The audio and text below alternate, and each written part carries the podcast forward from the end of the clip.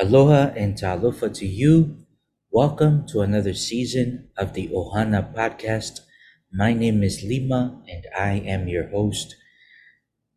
Thank you so much everyone for supporting the Scattered Abroad Network and for supporting this podcast. I'm so very thankful for the opportunity to share the Word of God on this platform. This year in the Ohana podcast, our focus is on the theme, growing our Ohana. Or to put it another way, uh, growing our family in Christ. As many of you may know, uh, Ohana is the Hawaiian word for family. And family is what we are in Christ Jesus. Everyone who has obeyed the gospel of Jesus Christ, God adds them to his family, the church, the church that you read about in the Bible. And so when we go to the Bible and we read about the beginning of the church, take for example in Acts chapter two, where the church began, you can see the church growing. You can see the family in Christ growing uh, in the scriptures. Uh, take, for example, in Acts chapter two, you know, one through four, the Holy Spirit fell on the apostles, and they were gathered there. Many different uh, uh, uh, nations were presented in the Jews that were gathered there. And, you know, the Spirit fell on the apostles. Peter and the other apostles stood up, and they preached about what just happened, right? They preached fulfillment of the prophecy of Joel. And then Peter, you know, sermon is recorded there for us. He began to preach to them about Jesus. Now in uh, verse thirty-six, the Bible says, "Therefore let all the house of Israel know assuredly that God has made Jesus, whom you crucified, both Lord and Christ." Now when they heard this, they were cut to the heart and said to, to Peter and the rest of the apostles, "Men and brethren, what shall we do?" Then Peter said to them, "Repent and be baptized, every one of you, in the name of Jesus Christ, for the remission of sins, and you shall receive the gift of the Holy Spirit. For the promise is to you and to your children and to all who are afar off, as many as the Lord our God will call." And with many other signs or many other words, he testified and exhorted them, saying, "Be saved from this perverse generation." Now listen to verse forty-one. "Then those who gladly received his word were baptized. And that day about three thousand souls were added to them." So we read about, you know, people obeying the gospel. Uh, there in the, at Pentecost, through the preaching of Peter, they obeyed the gospel and they were added to the number of the disciples. So you already see three thousand added to the number of Christ's disciples, or three thousand added to the church. You skip down to verse forty-seven, "And praising God and having favor with all the people, and the Lord added to the church daily those who are being saved." Right? So, so the church is growing, right? You can see that the church is growing. Now, you open to Acts chapter four, right? To Acts chapter four, uh, you certainly see more and more uh, come to Jesus, or you see the number of believers growing, right? In Acts chapter four, uh, this is after, you know, Acts chapter three, where Peter and John healed this man at the gate called Beautiful. They preached the gospel and the crowd was, was gathered to them. They preached the gospel and, and certain people believed. Now in Acts chapter four and verse four, the Bible says, "However, many of those who heard the word believed, and the number of men came to about five thousand. So you're not, they're not mentioning um, uh, uh, women. All right, but only a number of men of those who believed. But the point is made here, right? In Acts chapter two, you had three thousand. Acts chapter four, now you have five thousand. And and we're gonna we're gonna continue to see this throughout the book of Acts, how the church grew and the church was, you know, was multiplying and, and growing. Uh, if you go with me to Acts chapter six, right, to, to Acts chapter six, uh, you read about a certain issue, right? Acts chapter six, the Bible says in verse one, now in those days, listen to this, now in those days, when the number of the disciples was multiplying, there arose a complaint against the Hebrews by the Hellenists, because their widows were neglected in the daily distribution. So you understand this context of Acts chapter six and what followed verse one, how the apostles, you know, delegated, you know, responsibility to ensure that the widows are taken care of. They have taken on this great ministry of caring for the widows. This is something that God has always uh, uh, made provisions for, for the fatherless and the widows. But in verse one of chapter six, we can see our point made, that the church is growing, right? The church is growing.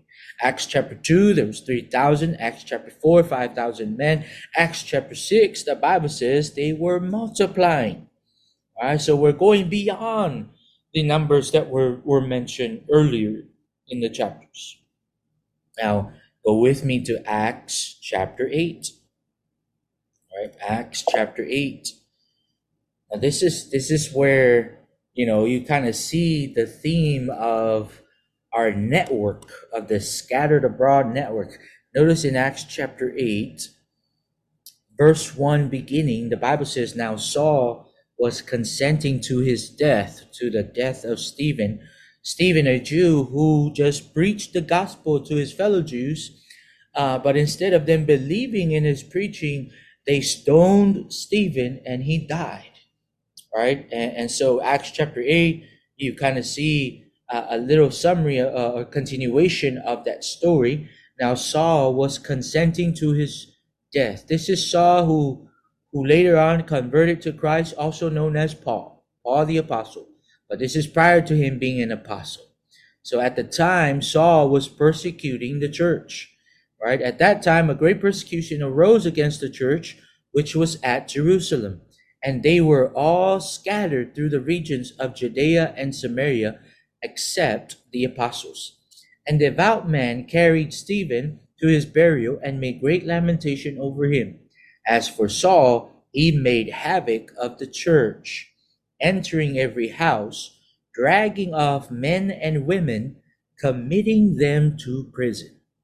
Therefore, those who were scattered went everywhere. Listen to this. They went everywhere preaching the word. Right? So even in the face of challenges, in the face of difficulty, yes, in the face of death, what you see in the Lord's church in the first century and what we see in the record of Luke in the book of Acts is that as the church began, the church never stopped growing. It never stopped growing, right? Now, were there any problems before Acts chapter eight? Yes, you know, Acts chapter five, the persecution of the apostles in Acts chapter three, four, uh, the, the issues with the Grecian widows being neglected, Acts chapter six, Stephen being being killed by the Jews, stoned to death, Acts chapter seven. Acts chapter eight, the, the, the persecution is heated, and the Bible says that the believers were scattered abroad, except the apostles. They were scattered abroad, and what's beautiful about this is wherever they ran, you know, to protect their lives, wherever they went, they were preaching the word. And that's how church, that's how the Ohana, or the family of Christ in the first century, that's how it grew. It grew because of preaching. It grew because of preaching God's word. Sometimes in the modern day church, sometimes when we look at ourselves and we sort of see the church dying, or we sort of see things not going the way they should, right? Maybe we're losing our young people, and we are in many places. Uh, the, the numbers don't lie about that fact in the Lord's church. Uh, there are a lot of young people that grow up in the church and they leave the church. Um, when we look at the uh, world of denominationalism, we can see them growing. And what I like to say is swelling. We can see the denominational churches multiplying and growing. And then the temptation is we look at what they're doing and we try to mimic what they're doing in hope that our church will grow by doing those things, by, by imitating or by following the examples of the denominational world, right? Let us be reminded, church. Let us be reminded, Christians, as you're listening to this podcast, let us re- be reminded that the way the Lord's church grows is through preaching. It is through preaching. It's through saving souls. In Luke chapter nineteen and verse ten, the Bible describes Jesus as one who came to save, right? For the Son of Man came to seek and to save that which is lost, right? When you look in the New Testament, preaching is, a, is an essential part of church growth. We see that in Acts chapter two throughout. In Acts chapter two, uh, a miracle happened, drew the crowd's attention, and a message was preached. In Acts chapter three, a miracle happened. The lame man was healed. And it drew the crowd, and the message was preached. In Acts chapter seven, there were people listening to Stephen, and Stephen, he preached the message. Yes, even he died preaching a message. In Acts chapter eight, you read about Philip, right? The Christians scattered abroad, preaching everywhere. And then in verse five, the Bible says, then Philip went down to the city of Samaria and preached Christ to them. Church, the way we grow the church, the way our Ohana grows is through preaching the gospel. Is it possible for churches to swell? Yes. Is it possible to grow the church the wrong way? Like where we're doing things to draw the crowd, and they're drawn to the programs, they're drawn to the to the free gifts or whatever we are offering, but they are not drawn to Christ? Is that possible? Absolutely. Church, if we try to grow the church by having more programs that have nothing to do with evangelism, that has nothing to do, that has nothing to do with preaching the word. If we're trying to grow the church some other way, other than what we read in the scriptures, that they preach the gospel, then we're not truly growing the church. Again, preaching is how the church grew. Again, verse five of Acts chapter eight, then Philip went down to the city of Samaria and preached Christ to them. Verse six says, and the multitudes with one accord heeded the things spoken by Philip, hearing and seeing the miracles which he did. For unclean spirits, crying out with a loud voice, came out of many who were possessed, and many who were paralyzed and lame were healed. There was great joy in that city. And you can read onward, you read about Philip baptizing the sorcerer and baptizing many who believed. Then you read about Philip in the desert with the eunuch, baptized the eunuch after he preached to him Jesus in Acts chapter eight and verse thirty-five there, right? Then Philip, right, when he was with the eunuch, then Philip opened his mouth and say, let me let me talk to you about our program for visitation. Let me talk to you about our program or or, or the free stuff that our, that our church has to offer to our neighborhood. Let, let me talk to you about these various things that we are doing that is not preaching the gospel. That's not what, what, what Philip did. The Bible says that Philip opened his mouth and preached, uh, beginning at the same scripture, and preached Jesus to him. If we're going to grow the church, if we're going to grow our Ohana, we need to be preaching Jesus. Jesus, our Lord, our commander in chief, gave the command in Matthew chapter twenty-eight, beginning in verse eighteen. And Jesus came to them saying, all authority has been given to me in heaven and on earth. Right? We got to grasp what that verse means. You are talking about the creator of the world in the flesh, that is Jesus. You're talking about him having all the rights, having all the power, and the right is reserved that is his.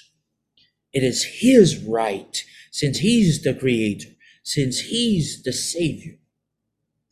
It is his right to command his followers to do certain things.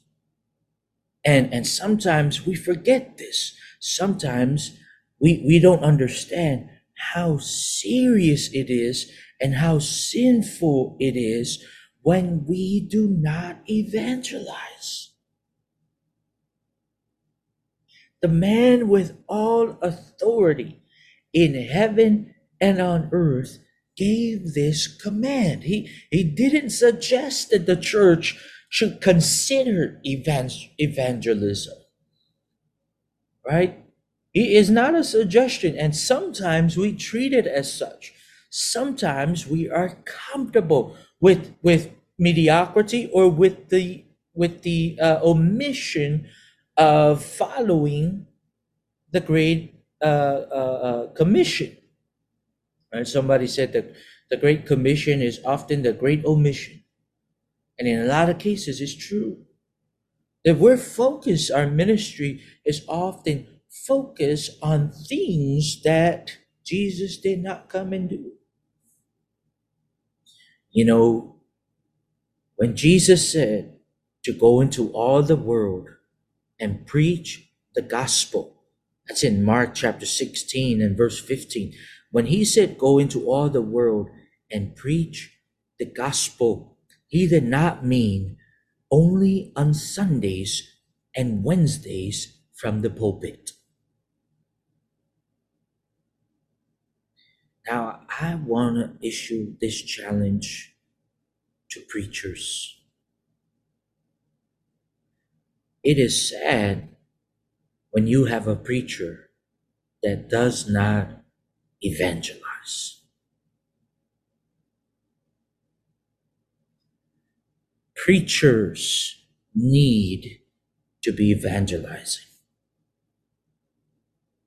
For some reason, some preachers have found a way to justify not being soul winners, saying that their talent is in the pulpit, that their talent is just to make these wonderful sermons just for Sundays and Wednesdays and for lectureships. For some reason, preachers, certain preachers have convinced themselves that that is enough. Church, the last time I checked, the greatest preacher who ever existed, who is Jesus, spent a lot of time with people. He didn't have a pulpit. He didn't have a schedule for Sunday and Wednesday. But what he did do is he spent time with people who wanted to hear the gospel, with people who needed to hear the gospel. He was with them. He was an evangelist. And so back to Matthew twenty-eight and verse eighteen, for some reason, we've forgotten the authority of Jesus and the command that he made. Go therefore, because I have all authority, because I rule in heaven and on earth. Go therefore, he says to his men, go therefore and make disciples of all nations, baptizing them in the name of the Father and of the Son and of the Holy Spirit, teaching them to observe all things that I've commanded you. And lo, I am with you always, even to the end of the age. Amen. This is the Great Commission, right? Mark's version is Mark's, Mark's version, Mark chapter sixteen, verse fifteen and sixteen. The Bible says, go, and this is Jesus speaking. The Bible says, go into all the world and preach the gospel to every creature. He who believes and is baptized will be saved. In Luke's gospel, if you look at Luke chapter twenty-four, Luke chapter twenty-four, and, and beginning in verse forty, in verse forty-six, Luke chapter twenty-four, verse forty-six, thus it is written, Jesus said, thus it is written, thus it was necessary for the Christ to suffer and to rise from the dead the third day, and that repentance and remission of sins should be preached in his name to all nations, beginning at Jerusalem. Church, how do we grow the church the right way? How do we win souls in Christ Jesus? By preaching the word of God, by obeying the command of Jesus to go and make disciples. You know, one of the signs of, of a church uh, that follows the Lord is the fact that they are making disciples. Church, if a congregation is not making disciples, it will soon die. If a congregation is not making disciples, it will soon cease to exist. That's just the truth of it. If we're not evangelizing, we're not gonna grow, right? Uh, Brother Rob Whitaker, who does a great work in the Brotherhood, I heard him said this, you know, uh, we need to arise and be ba- and baptized, or we will fossilized. I love that. If we don't arise and take the gospel and baptize souls into Christ, the church where we are at, it will fossilize, meaning it will die. I'm convinced that in Ephesians, when in, in the letter to the Ephesian church in Revelation, when Jesus said, you have forgotten your first love, my, my, my thought on that passage is their first love is the love for, for evangelism, their love to be like Jesus, to go and save souls. And so, this year in the Ohana podcast, my goal uh, to tell you a little bit about me. In in in uh, twenty nineteen, I became the full-time minister at the Honolulu Church of Christ, and it was a challenging time for me because um, we we were going through some internal uh, issues around that year, the beginning of that year. And a lot of a lot of the you know a lot of the challenges and a lot of the um, the the blame I felt like was was on me. I felt like uh, you know uh, people were were looking at me as the reason for some of the problems uh, uh, that existed in our church in twenty nineteen, right? And and so, you know, I prayed to God, you know, to give me the strength to, to endure, the strength to be a good minister, you know. And, and I started, you know, looking into the life of Jesus and followed his ministry. And I noticed how much time he he spends with the lost. That Jesus, you know, Jesus made time for the lost people. You, you think you think about Luke chapter fifteen, for example.